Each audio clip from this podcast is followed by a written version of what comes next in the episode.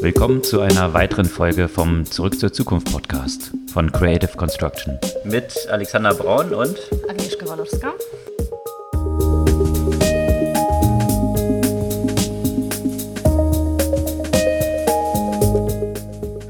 Was gab's Neues letzte Woche? Mit den guten Sachen anfangend würde ich sagen, für mich besonders spannend war das Thema Smart Home. Äh, zu, zu, dem Thema wurde diese Woche aus mehreren Perspektiven berichtet.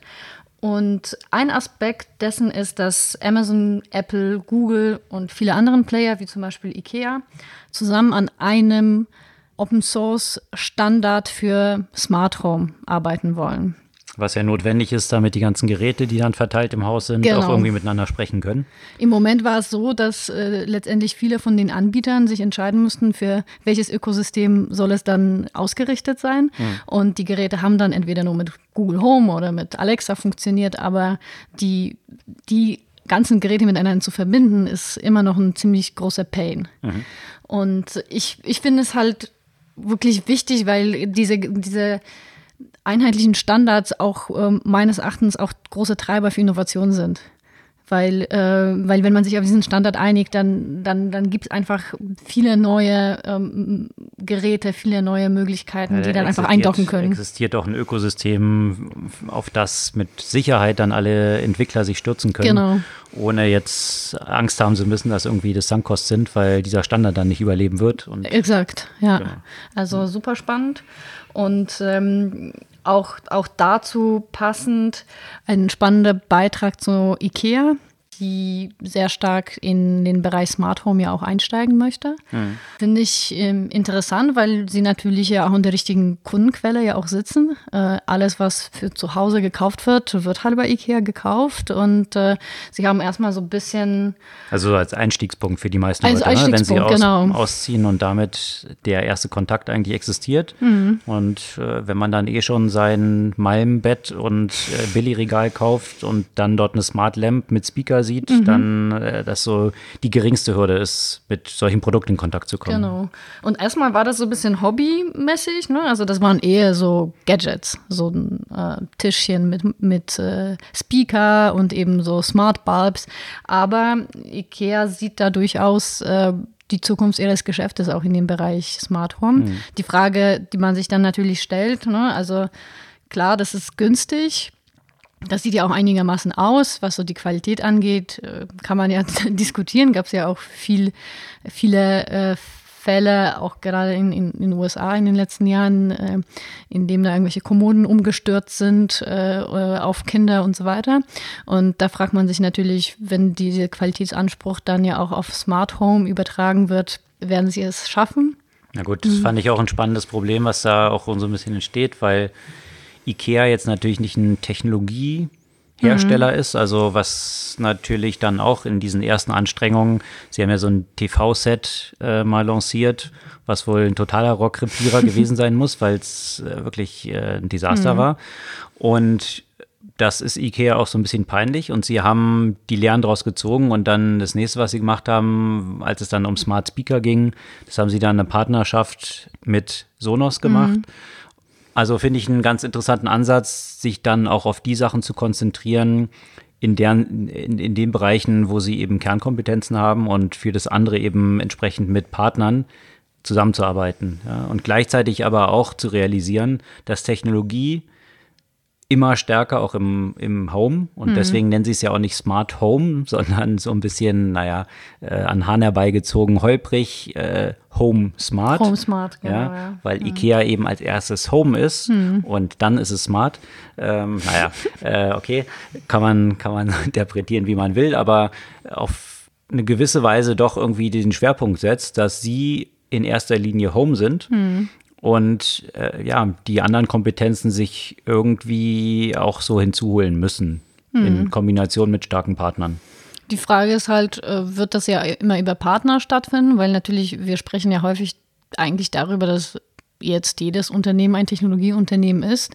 Und äh, gerade in dem Home-Bereich, äh, die, da steigt die Technologie auch immer stärker rein, ist die Frage, ob sie diese Kompetenzen dann in der Lage sind aufzubauen ähm, oder immer nur quasi die Technologiekomponenten von irgendwelchen Partnern mhm. halt vertreiben werden. Ja, das ist halt eine Frage und wie ich finde, eine spannende Frage, die sich die meisten Unternehmen stellen müssen, gerade in diesem ganzen Kontext unter diesem Buzzword digitaler Transformation. Mhm. Wie baue ich diese Kompetenzen in diesem Bereich auf? Ja, mhm. weil früher oder später, klar, muss IKEA die wahrscheinlich in-house irgendwie haben, weil immer nur auf Partner angewiesen zu sein, ist wahrscheinlich auch eine zu hohe Abhängigkeit. Mhm. Bloß, wie es dieser Fernseher gezeigt hat, von jetzt auf gleich dann irgendwie in Technologie starten zu wollen und dort der Führer zu sein, funktioniert eben auch nicht. Mhm. Also sich so ranzurobben, zunächst mal mit Partnerschaften. Ich meine, so ist China irgendwie groß geworden. Klar. ähm, und dann diese Kompetenzen auf diese Weise aufzubauen, ist vielleicht nicht der schlechteste Move. Aber auf der anderen Seite finde ich es durchaus respektabel, halt mal wirklich was Neues zu wagen. Und auch wenn man sagt, okay, wir ist uns jetzt nicht ganz gelungen. Äh, hm. Wir probieren halt weiter in diesen Markt halt reinzukommen, äh, statt jetzt zu sagen, okay, nee, war jetzt, war jetzt nicht unseres, dieses ganze Smart Home, das lassen wir jetzt sein, wie das ja auch viele Unternehmen machen würden. Ja? Also hm. Also das zeigt dann ja auch von einer gewissen Fehlerkultur und äh, Experimentierfähigkeit. Absolut, ja. Aber apropos äh, Kernkompetenzen und Abhängigkeiten bzw. Unabhängigkeiten, äh, finde ich auch interessant, dass Facebook sich auch von gewissen Abhängigkeiten von Partnern befreien möchte und ein eigenes Operating System aufbauen muss äh, muss, will. ähm, um nicht mehr von Android abhängig um nicht zu von sein. Android mhm. abhängig mhm. zu sein. Und das geht ja vor allem äh, und natürlich um den Bereich äh, Augmented Reality, Virtual Reality, wo sie im Moment äh, darauf angewiesen sind. Und da hat man natürlich schon Sorgen, gerade wenn man im ähnlichen Segment unterwegs ist, dass äh, Google, um die Konkurrenz zu schwächen, ihm irgendwann mal das, den Hahn abdreht. Ja, finde ich eine spannende Entwicklung, gerade vor dem Hintergrund, dass äh, ich glaube, wenn du jetzt mal so zwei Jahre zurückscrollen, mhm. da waren ja die ganzen Voice Assistants so das Thema und Chat. Mhm. Und Chat sollte die neue Plattform werden. Man hat sich so ein bisschen China angeschaut, hat gesehen WeChat und mhm. dort basiert alles darauf und hat dann gehofft zu sagen, okay, wir bauen jetzt Messenger als die Plattform auf, die alles nachher irgendwie abbilden wird, um damit eigentlich ein neues Paradigma in diesem Software-Stack aufzubauen, sodass man darüber um App Stores, also Rumkommt. von, von hm. Apple, von Google entsprechend drumherum hm. kommt. Das hat nicht so richtig geklappt. Nee. Dieses, diese Story, äh, was verschiedene Gründe hat. Natürlich, mhm. weil in China äh, die Services, bevor WeChat auf die Straße kam, noch nicht so etabliert waren, wie sie hier schon waren. Mhm. Und äh, demnach war zunächst WeChat da. Und dann sind die ganzen Services von ja, Auto bestellen bis Payments und weiß ich was alles auf dieser Plattform dann gelauncht worden. Aber hier waren die Services schon, schon da und die jetzt alle in äh, einen Messenger zu transferieren, ist jetzt nicht so die einfachste Geschichte. Und man mhm. sieht es ja auch, dass der Chef, der dafür verantwortlich war, unterdessen, äh, naja, irgendwie, wie soll ich sagen, zum nächsten gescheiterten Projekt von Facebook äh, abgezogen wurde, was äh, die Blockchain angeht. Mhm. Äh, das war ja der gleiche und äh, schauen wir mal, wie es da mit der Blockchain weitergeht. Aber äh, es zeigt so ein bisschen, dass natürlich Facebook dort auch realisiert hat, dass dieser Weg Android und ja, iOS zu umgehen nicht so richtig funktioniert hat mhm. und jetzt versucht man komplettes OS zu entwickeln. Mhm. Ich bin gespannt. Wer nämlich auch versucht, das OS zu entwickeln und äh, durchaus verstanden hat, dass es maßgeblich für die Zukunft des Unternehmens sein wird, ist VW. Und Volkswagen hat ja realisiert, dass Autos eben hauptsächlich mittlerweile Software sind. Und, äh, wow, jetzt, jetzt haben äh die Differenzierung. ja, ich kann mich da noch an andere Tage erinnern, ja. ja wo wir mal auf so einer Zukunfts, äh, so einem Zukunftskongress waren und da war, glaube ich, einer der Innovationsleiter von Audi, wohlgemerkt, und der sich so ein bisschen äh, über Tesla damals lustig machte und meinte, naja, also so ein bisschen Batterien und, und Räder so ein dranhängen. Auto um die Batterie drumherum. Genau, das ist ja jetzt nichts Besonderes, das mhm. kriegt ja jeder hin. Das Spannende ist aber irgendwie zu sehen, dass nicht jeder jedes hinkriegt und in der Regel äh, diejenigen, die sagen, das ist ja nur Punkt, Punkt, Punkt, ziemlich schlecht damit fahren. Mhm. Also das betrifft Tesla genauso, mhm. weil Tesla ja gesagt hat, naja, also ein Auto zu bauen, das ist ja jetzt nicht so das, äh, das große Problem. Und dann hat man gesehen, dass das äh, on Scale zu bauen doch ein ziemlich großes Problem ist, auch für Tesla. Mhm. Und das ist ja ein Problem, was die tradierten Automobilhersteller schon lange gemeistert haben, mhm. ja, die Scale. Sie stellen jetzt aber fest, dass sie ein anderes Problem haben, äh, wo sie vorher gesagt haben, naja, Software, es ist ja nur Software, die da drin ist. Das hat jetzt VW nämlich auch feststellen müssen. Die haben bekannt gegeben, dass sie ein eigenes Auto-OS entwickeln, was sie auch dann anderen Automobilherstellern anbieten wollen.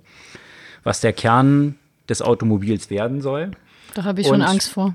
Ja, äh, ist natürlich keine kleine Aufgabe. Und das nee. musste VW jetzt auch feststellen. Da war jetzt ein Artikel im Manager-Magazin, mhm. Der dokumentiert hat, dass massive Probleme dort irgendwie existieren bei VW und das neue Modell, dieses Elektroauto ID.3 oder ID3, wie auch immer, ID3, ID, genau, das wird es wahrscheinlich mhm. sein, dass das jetzt erstmal monatelang auf Halde produziert wird, weil die Software noch nicht fertig ist, die da darauf laufen soll, sind natürlich so ein bisschen Kinderkrankheiten. Ich bin gespannt, ob sie das in den Griff bekommen, schnellstmöglich, weil das Auto ja eigentlich im Sommer auf den Markt kommen soll. Und ja, so das ganze OS für ein Auto zu bauen, da steckt ja doch eine ganze Menge drin. Mhm. Das ist so, so ein bisschen, ne? so, so ein bisschen wie jetzt IKEA zum Technologie Hersteller werden möchte, Technologieunternehmen, so versucht sich das, aber glaube ich noch auf einem ähm, auf einer ganz anderen, anderen Ebene, Komplexitätsebene, genau, Komplexitätsebene. Und man hat ja auch schon gesehen, wie, welche Schwierigkeiten eigentlich die Autohersteller mit so simplen, in Einführungszeichen, Sachen wie, mh, mm, wie die ganzen Audio-Interfaces. Äh, hm. Ja, hast du, kann ich noch erinnern, als wir mal ein Audi-Audio-Interface getestet haben, was das für eine Katastrophe war, hm. das ja auch selbst entwickelt wurde. Also ich verstehe das auf der einen Seite, dass sie das natürlich selbst entwickeln wollen, hm. aufgrund der Daten, die sie dadurch dann ja auch entsprechend generieren und, und Unabhängigkeit von anderen Playern. Auf der anderen Seite ja, ist halt eben auch nicht so deren Kernkompetenz und die Frage, wie schnell schaffen sie das zur Kernkompetenz zu entwickeln. Ja, Daten sind das eine, das andere ist aber, dass, dass so, ein, so eine Software, so ein OS dann die Plattform für das ganze Automobil ist, plus der Geschäftsmodelle, die sich dran knüpfen. Mhm. Also wenn ich dieses OS nicht kontrollieren kann und sagen kann, wie jetzt irgendein Tesla, der, der äh, die ja von heute auf morgen mal äh, den extra Speed zuschaltet mhm. oder was auch immer. Also letztendlich äh, funktioniert es ja ähnlich wie Software. Mhm. Also Software wird als ein Produkt gebaut und jetzt äh, abonnierst du halt aber nur die S-Version und nicht die L-Version. Du hast ja letztendlich das gleiche Softwarepaket. Mhm. Und so ist es dort ja auch. Du kriegst eigentlich das gleiche Auto ausgeliefert, bloß wenn du weniger zahlst, sind halt mehrere Sachen deaktiviert und je mhm. mehr du zahlst, wird es dann hinzugeschaltet, sodass das Auto, wie es beim Smartphone ja auch der Fall ist, kein statisches Produkt mehr ist. Und wenn man das konsequent weiterdenkt, mhm. Musst du natürlich das OS irgendwie bei dir in-house haben, mhm. um diese Flexibilität vom Geschäftsmodell zu haben. Ja, absolut. Aber, aber du hast jetzt, hast du jetzt nicht gesagt, dass VW dieses OS ja auch anderen Autohersteller als Dienstleistung anbieten will? Ja, vielleicht hofft VW, dass eben andere nicht so schlau sind wie sie mhm. und eben das nicht stemmen können, so ein Auto-OS zu bauen. Also das weil das würde ich, ja, es, da, da würde ich lieber, glaube ich, ein OS von Google äh, kaufen als von einem anderen Autohersteller, wo ich dann denke, hm, was haben Sie dann für Interessen? Ist das nicht ein Interessenskonflikt, wenn ich jetzt als äh, BMW das äh, OS von VW habe und äh, keine Ahnung, ist es dann bei mir genauso performant? Haben Sie überhaupt das Interesse daran, dass es genauso gut läuft wie bei uns, wie bei den Autos? Weiß ich nicht. Hm. Also so eine Konkurrenz äh, natürlich, das würde sehr ähm, eine ziemliche Verschiebung in der Konkurrenzsituation schaffen. Ja, das frage ich mich auch, ob die, äh, ja, welche Auto, keine Ahnung, vielleicht ein Peugeot. Da gab es ja interessante News, eben, dass äh, Peugeot jetzt mit Fiat Chrysler zusammengeht und ja. die akquiriert, also Riesenakquisition. Damit äh, entsteht ein neuer großer Automobilhersteller, keine Ahnung, äh, ob sich dann der Abnehmer von dem Modell oder dem OS von VW finden. Mhm. Wird sich jetzt erstmal zeigen, dass VW das für sich selbst erstmal meistern muss. Mhm. Sicherlich eine spannende Geschichte und zu dieser spannenden Geschichte, gerade was Kernkompetenzen angeht, gab es nämlich auch einen äh, interessanten Artikel äh, zu Tesla. Und mhm. Tesla ist ja in diesem Jahr ziemlich gebeutelt gewesen. Die Aktie ist abgeschmiert und äh, mit all diesen Skandalen, die Elon Musk dort auch erzeugt hat, er ist ja in jedem Fall wie soll man sagen, neutral ausgesprochen öffentlichkeitswirksam. ähm, ähm, ich glaube, äh, ein Analyst von, von äh, Andreessen Horwitz hat es mal so schön zusammengefasst, dass äh, eigentlich Tesla ein Social-Media-Unternehmen ist, was über den Verkauf von Autos monetarisiert. äh, das fasst ganz gut zusammen, weil äh, ja, natürlich auch mit dem Cybertruck, der jetzt rausgekommen ist, da stellt sich eh die Frage, ob das je auf die Straße kommen wird, dieses mhm. Auto. Ähm, hat jetzt schon der TÜV in Deutschland natürlich gesagt, dass es nie zugelassen werden wird hier, mhm. weil wenn du ein Auto hast, jetzt muss ja irgendwie Knautschzonen haben, ja. Wenn du da mit einem Vorschlaghammer raufhaust und sich das nicht verbeult, könnte es für andere Autos im Crashtest natürlich ziemlich schlecht aussehen. Und das äh, stellt natürlich gewisse Fragezeichen hinsichtlich der Straßentauglichkeit so eines Autos auf. Ja. Kann vielleicht äh, die Bundeswehr mal ein paar einkaufen. Genau, genau. also, als, dann hätten sie irgendwelche Geräte, Panzer, die fahren. Ja. Ähm, aber ja, aber der Artikel, der ganz spannend war und der bezog sich eben auch auf Software und auf eine andere Kernkompetenz äh, für die Zukunft des Autos und das ist eben Electrification. Mhm. Und da hat ein Analyst von der Credit Suisse jetzt gesagt, der selbst aber skeptisch ist, was den Aktienkurs von Tesla mhm. angeht und eher Pessimist ist, gesagt, dass äh, in diesen beiden zentralen Zukunftsbereichen Tesla den ganzen anderen Automobilherstellern weit überlegen ist. Außer vielleicht den chinesischen. Ich weiß so es nicht. Zumindest das die Einschätzung ist, von, mm, von äh, Credit Suisse, die mm. ja eben, oder des Analysten dort von mm. Credit Suisse, der sonst nicht so optimistisch bezüglich Tesla eingestellt ist, mhm. oder zumindest des Aktienkurses nicht. Mhm. Der Aktienkurs hat ja, äh, nachdem Tesla dann im äh, dritten Quartal überraschenderweise einen Gewinn vermeldet hat, hat er einen Höhenflug angesetzt und hat kürzlich jetzt, also gestern eigentlich, neuen Allzeit hm. Höchststand aufgestellt. Hat also, Elon Musk selbst ein paar Autos gekauft, um das zu erreichen, oder? wer weiß, wer weiß. Auf jeden Fall scheint sich das Blatt da aktuell so ein bisschen zugunsten von Tesla gewendet zu mhm. haben und der Aktionäre, die das auch geblieben sind und nicht verkauft haben vor einer Weile wie ich. ähm, aber ja, also von daher ist dort eine ganze Menge Dynamik drin und noch bei Daimler, und das hängt auch wiederum damit dann zusammen, äh, Daimler hatte ja angekündigt, auch jetzt so ein Elektro-SUV mhm. auf die mhm. Straße zu bringen. Und haben jetzt bekannt gegeben, dass sie das äh, um ein Jahr verschieben. Und mhm. der Hintergrund ist, dass äh, zuvor ja schon Audi und Jaguar ein Elektro-SUV auf die Straße gebracht haben. Und die underperformt total. Also die, wenn man sich die Verkaufszahlen im Vergleich zu Tesla anschaut, will keiner so wirklich den Elektro-Audi und den Elektro-Jaguar haben. Mhm. Also so viel zu dem Punkt von Aussagen, ja, das ist ja nur und mhm. äh, eine Einschätzung von, naja, aber das Spaltmaß bei Tesla ist doch so und so, unsere Qualität ist ja eigentlich viel besser. Das mag alles sein. Ne? Mhm. Äh, ähnlich war es aber auch beim iPhone und irgendwelchen Samsung oder generischen Android-Modellen, die rein technisch gesehen häufig dem iPhone sogar überlegen waren ja, trotzdem haben die Leute wesentlich mehr gezahlt und eine höhere Zahlungsbereitschaft für die iPhones gehabt. Mhm. Das heißt, was sind eigentlich die Entscheidungskriterien, die Leute bewegen, ein bestimmtes Produkt zu kaufen? Da kommen wir zum Thema von Authentizität und äh, da sind die Leute wahrscheinlich eher gewillt, äh, sich so mit einem Elon Musk und Tesla zu schmücken, halt die entsprechende First Mover die, die Gruppe, Kategorie, genau, ja, ja. als jetzt zu sagen, aha, irgendwie die Daimlers und so weiter dieser Welt und VWs, nachdem die jetzt mit irgendwelchen Abgasskandalen versucht haben, uns zu verarschen, haben jetzt doch realisiert, es braucht Elektroautos und dann glauben wir an den mal und finden es jetzt plötzlich total cool, das Produkt. Ja. Also ist so ein bisschen die Frage, wie sich das dort weiterentwickelt. Von Verkaufszahlen aktuell offensichtlich ein bisschen schwierig. Wollen wir jetzt bei Autos bleiben? Auch eine weitere News, die jetzt auch nicht nicht ganz so optimistisch äh, von der Perspektive der traditionellen deutschen Autohersteller.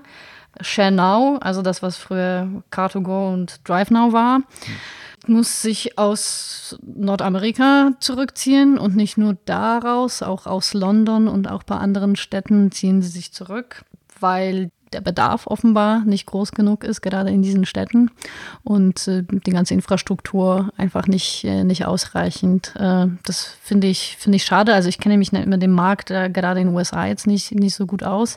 Dort ist, glaube ich, das eigene Auto noch viel stärker vielleicht präsent als in Deutschland. keine Ahnung. Äh, Zumindest außerhalb der Städte. Ich weiß nicht, ja, wie es in vielen Städten, ja in Städten, auch. Ne? Ja. Hm. Ähm, wundert mich auch ein bisschen, hm. weil gerade, ich glaube, in New York, da habe ich ja auch häufig die, die kleinen Smarts hm. gesehen. Ich hatte das Gefühl, dass die da ganz gut unterwegs sind. Mhm. Auch äh, in Toronto ist mir das mhm. aufgefallen. Äh, da hat man Car2Go dann auch so im Straßenbild gesehen.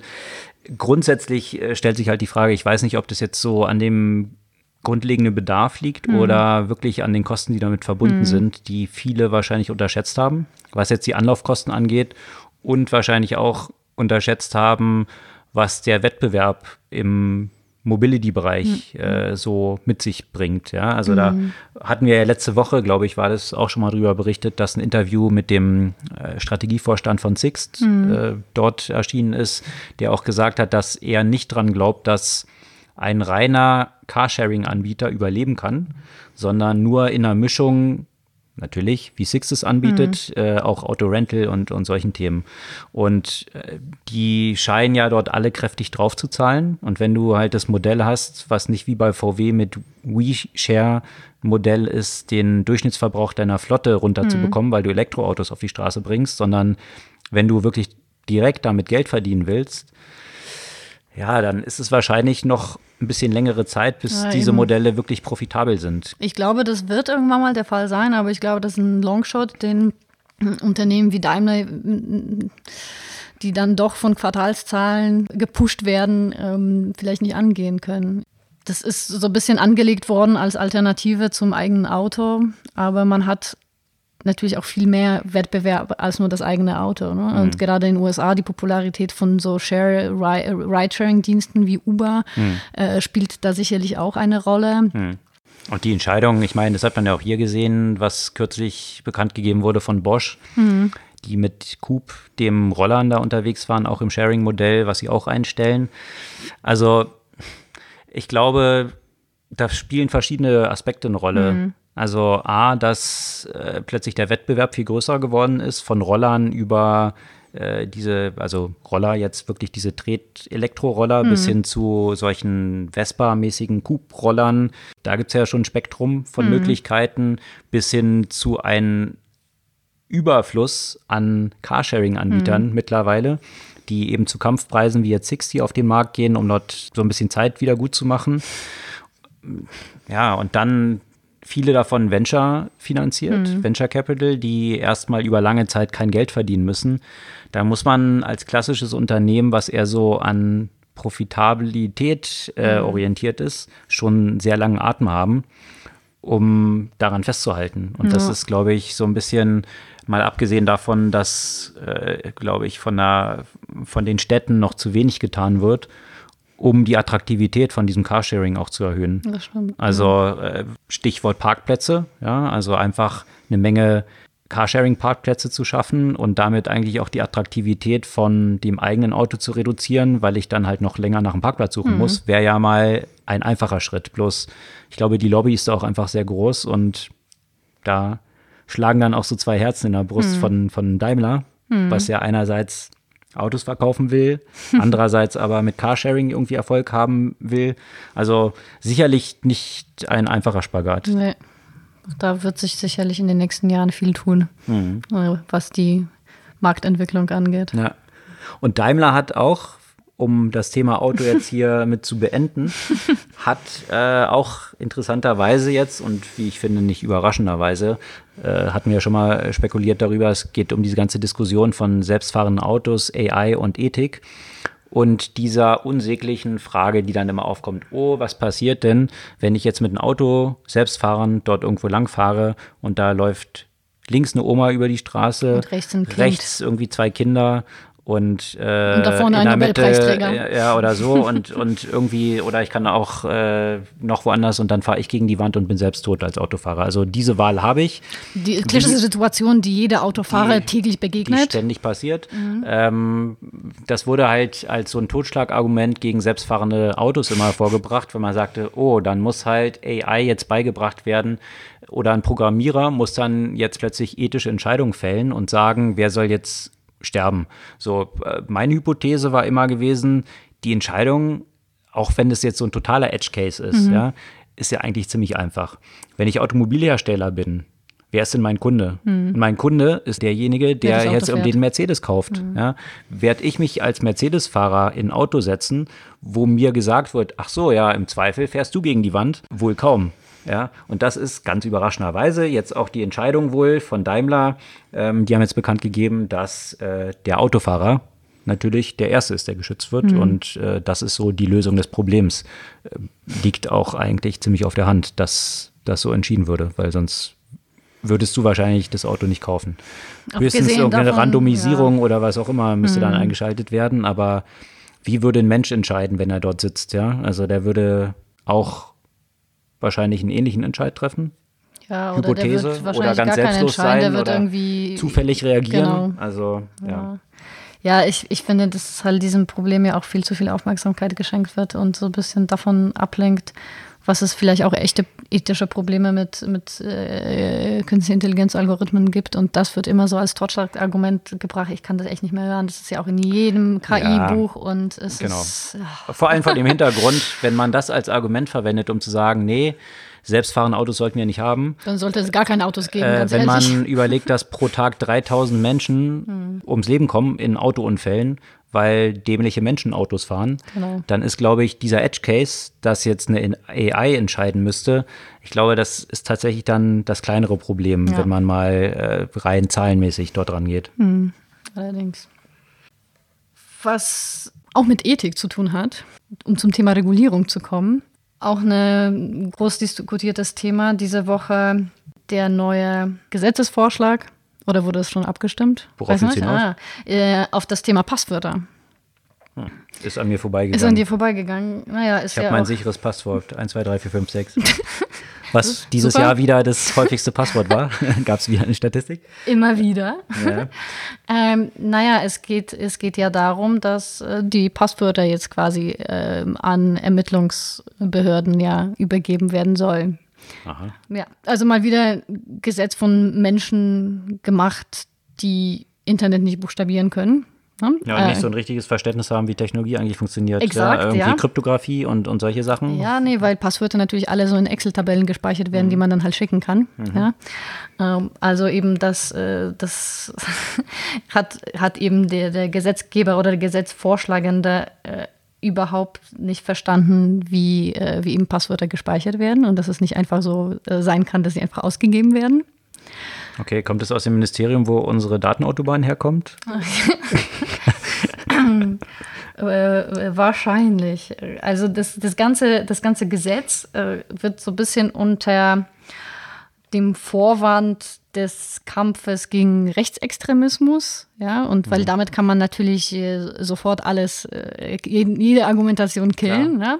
Da kann man nichts dagegen sagen. Da gibt es bei der Netzpolitik eine, eine längere Betrachtung äh, zu diesem Thema, kann, mhm. ich, kann ich auf jeden Fall sehr, sehr empfehlen, die auf alle diese ähm, problematischen Aspekte, genau, das ist der Gesetzentwurf vom jetzt 12. 12. Dezember vom Justizministerium. das heißt eben. Entwurf eines Gesetzes zur Bekämpfung des Re Rechtsextremismus und der Hasskriminalität. Und mhm. äh, ja, letztendlich sollen. Das heißt, wenn ich längst terroristisch unterwegs bin, dann darf mein Passwort nicht weitergegeben werden. Ja, wahrscheinlich. Ne? Links, links ist ja okay. Sehr gut. ist super. Äh, es sei denn, du betreibst Hasskriminalität, ähm, je nachdem, wie das denn definiert wird. Aber eben das Problem ist, dass, dass du von jedem Anbieter halt fordern kannst, die Übergabe von sämtlichen Datenquellen und inklusive Passwörter. Ja? Und mhm. das ist einfach an so vielen Ebenen einfach Bullshit. Angefangen eben damit, dass es einfach gar nicht machbar vom, ist. Vom Grundverständnis äh, sozusagen, äh, genau, vom wie, Grundverständnis. wie auch irgendwie Passwörter abgespeichert werden. Tragisch, wenn solche Gesetzentwürfe mit so einem großen Abstand von der Realität fabriziert werden, ist immer wieder faszinierend zu sehen. Ja. Ja, und aber, äh, und, und eben, ich weiß nicht, man hat das Gefühl, das Thema IT-Sicherheit, das Thema Verschlüsselung, dass, dass man so viel darüber spricht, wie kann der Gesetzgeber auf so eine Scheißidee kommen? Hm. Also das, das, das verstehe ich wirklich nicht. Und ist man dann wirklich bereit, unter dem Vorwand Kampf gegen Rechtsextremismus einfach alle andere digitale Bürgerrechte nichtig zu machen. Hm.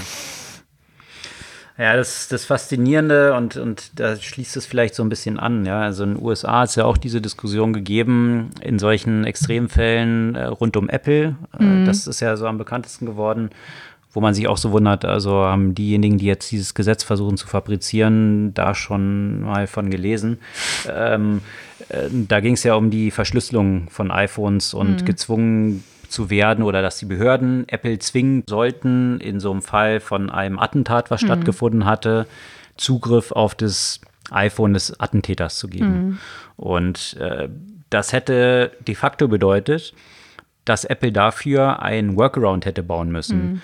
Wer sich so auch nur in Grundzügen mit IT-Sicherheit auskennt, mhm. weiß, wenn man einen Workaround baut, mhm dann dass, können alle möglichen Leute dieser Workaround sicherlich nicht nur dem mhm. Justizminister zur Verfügung steht, genau. sondern vielleicht mit Leuten, die im Gegensatz äh, zu dem Justizminister, wie jetzt diese Geschichte sich hier entwickelt, sich tatsächlich mit IT auskennen mhm. äh, und diesen Workaround dann dafür nutzen mhm. und was nicht immer nur die besten mhm. äh, Absichten dabei sind. Mhm. Also von daher ist es eine grundlegende Fragestellung die äh, tatsächlich mit Realitäten von äh, IT-Sicherheit zu tun hat. Mhm. Und äh, solche, solche Vorstöße äh, führen genau zum Gegenteil.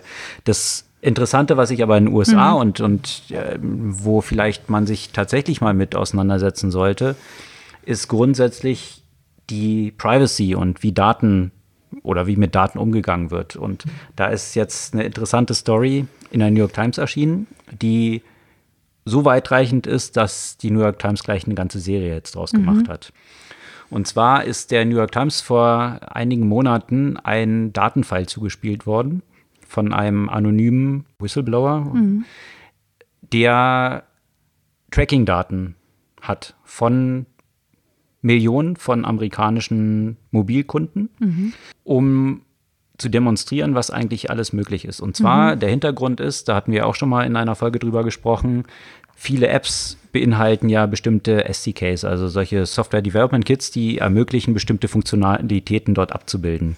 Was diese Kits aber auch noch enthalten häufig, sind eben Tracking-Mechanismen, die es dann ermöglichen, eine App zu monetarisieren darüber, mhm. weil man dann zum Beispiel die Nutzer damit tracken kann und im harmlosesten Fall personalisierte Werbung ausspielen kann. Also ich kann dann über das Phone, weil ich halt irgendwie weiß, ich bin jetzt am bestimmten Poster vorbeigegangen und laufe jetzt in den Laden rein, dass ich darüber über das Phone dann tracken kann, was ich vorher gesehen habe und ob eine Conversion dort irgendwie funktioniert. Sodass ich auch ein Tracking über Devices hinweg machen kann. Ich bin auf dem Desktop unterwegs mhm. und kann den User dann auf diese Weise tracken. Das Interessante ist jetzt aber, was aus diesen Daten hervorgeht, ist der Detailgrad, in den dort zu diesen Millionen von Nutzern über einen Zeitraum von über zwei Jahren Daten vorliegen.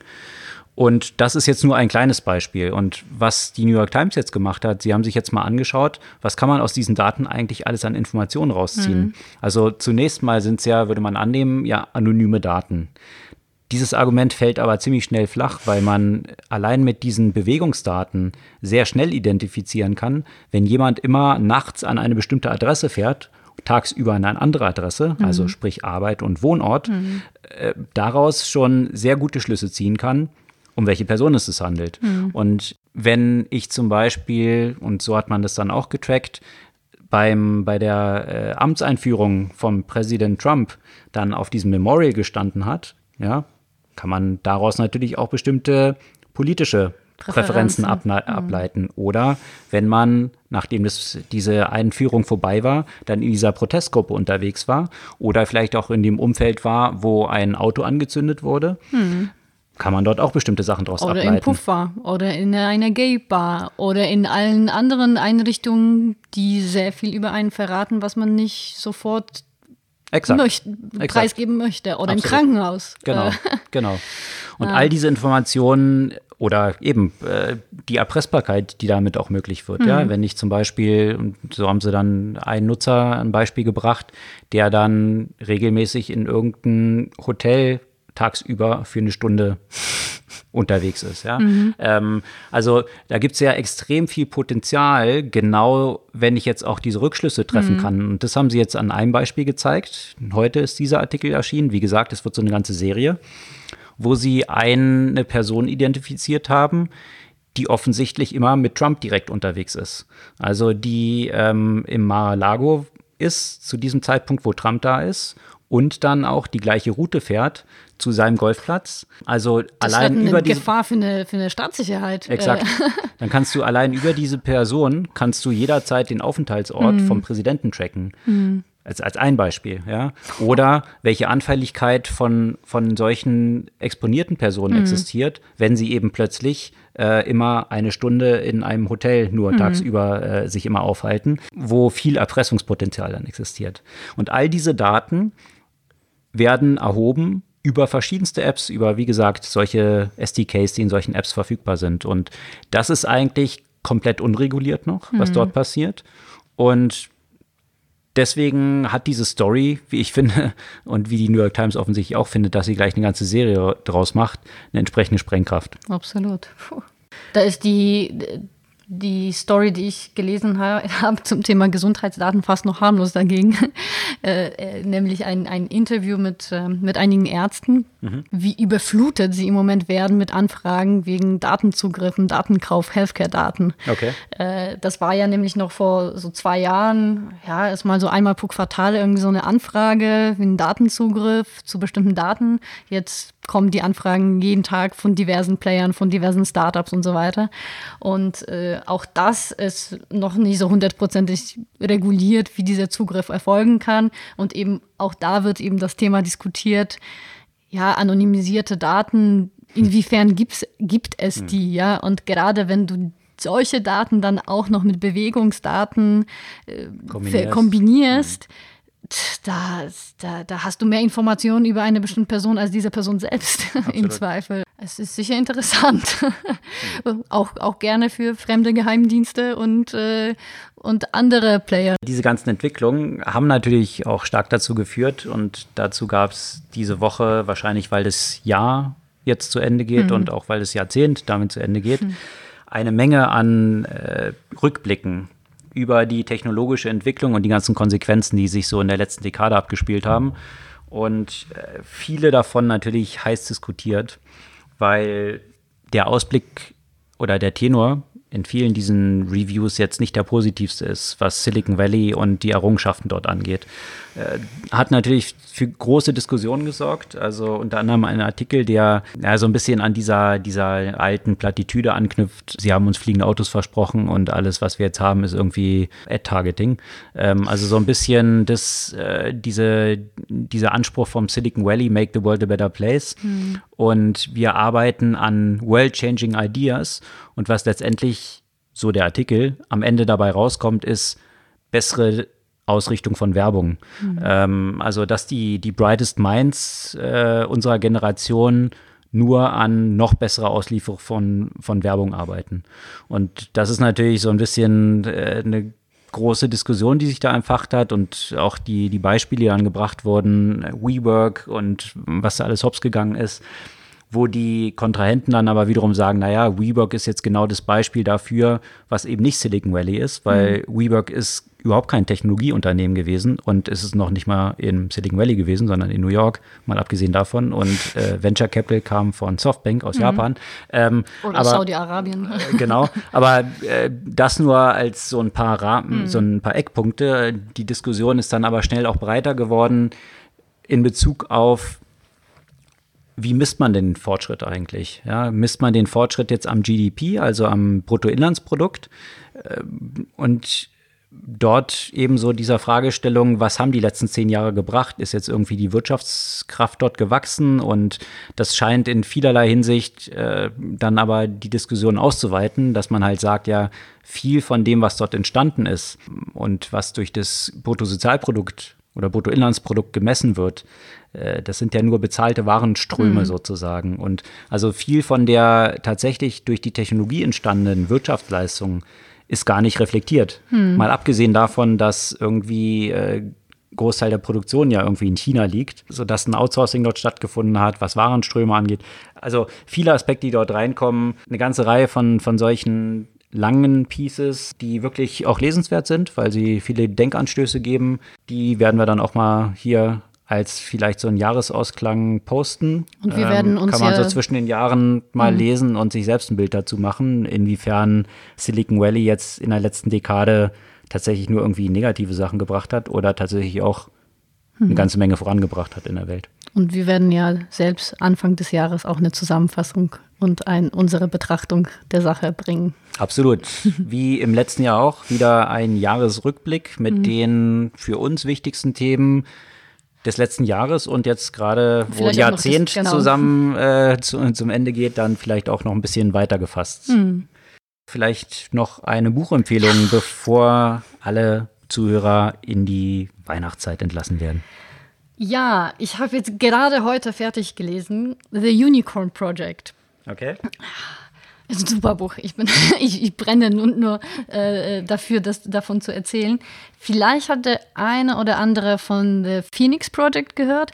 Das war mm, ein Roman, das ist ein Roman, aber könnte man sagen, so ein Sachroman. Also Phoenix Project ist ein Sachroman über äh, agile Unternehmenskultur und agile Softwareentwicklung. Und The Unicorn Project geht noch eine Stufe weiter. Also da geht es wirklich, ist es so ein Corporate Thriller, Thriller, könnte man sagen, über digitale Transformation und ähm, wie sie an vielen Stellen eben scheitern kann durch politische Spiele, wie sie dann auch wieder ermöglicht wird von einzelnen Mitarbeitern und Managern, die so eine Art Rebellion starten, die dann am Ende von äh, dem CEO unterstützt wird. Mhm. Und äh, was dafür alles, was alles schiefgehen kann und was alles dafür notwendig ist, damit es eben nicht schief geht. Und es ist halt super geschrieben und ich glaube, jeder, der in so einem Corporate-Umfeld äh, versucht hat, mal in Richtung Innovation zu arbeiten, wird sich in einigen dieser Persönlichkeiten dort wiederfinden. Der Autor ist selber eigentlich auch ein IT, also ein Developer, glaube ich, ne? Das genau, ist so der genau, Hintergrund. Genau, das ist schon sehr stark, das ist ja auch äh, relativ stark aus der Development-Perspektive, also aus der Perspektive auch der IT-Abteilung geschrieben. Mhm. Aber das macht überhaupt nichts, wenn man selbst kein Entwickler ist. Das ist trotzdem alles super nachvollziehbar und super klar. Und äh, ich glaube, gerade alle möglichen Marketing-Leute sollen sowas lesen, weil dann verstehen sie vielleicht auch nur so ein bisschen äh, besser eigentlich, welche Werte ja auch in dem Technologiebereich steckt und wie man den ja auch äh, richtig fördern kann und richtig sich zunutze machen kann. Also eine klare Leseempfehlung, falls das unter dem Weihnachtsbaum noch so ein bisschen äh, leer aussieht. The Unicorn Project. Genau. Und wenn man das als Audiobuch kauft, dann ist es ja auch rechtzeitig da. Ja, dann sieht es aber unter dem Weihnachtsbaum immer noch leer aus. Ja, kann man so einen Gutschein hinlegen. Ja. So viel dazu, äh, so viel für dieses Jahr. Dann hören wir uns hoffentlich im kommenden Jahr wieder. Die Artikel, weil es ja zwischen den Jahren vielleicht ein bisschen mehr Zeit gibt zum Lesen, wie gehabt, posten wir immer alle, über die wir jetzt gesprochen haben, auf unserer Podcast-Blog-Seite. Mhm. Freuen uns auf euer Feedback, auf eure Kommentare, eure Likes, eure Abos von unserem Podcast was im Unterschied zu dem Buch, was gerade empfohlen wurde, auch vollkommen gratis ist. Man kann es einfach so abonnieren. Und wünschen frohe Weihnachten. Frohe und, Weihnachten. Und ja. einen Start ins neue Jahr. Stimmt, das auch.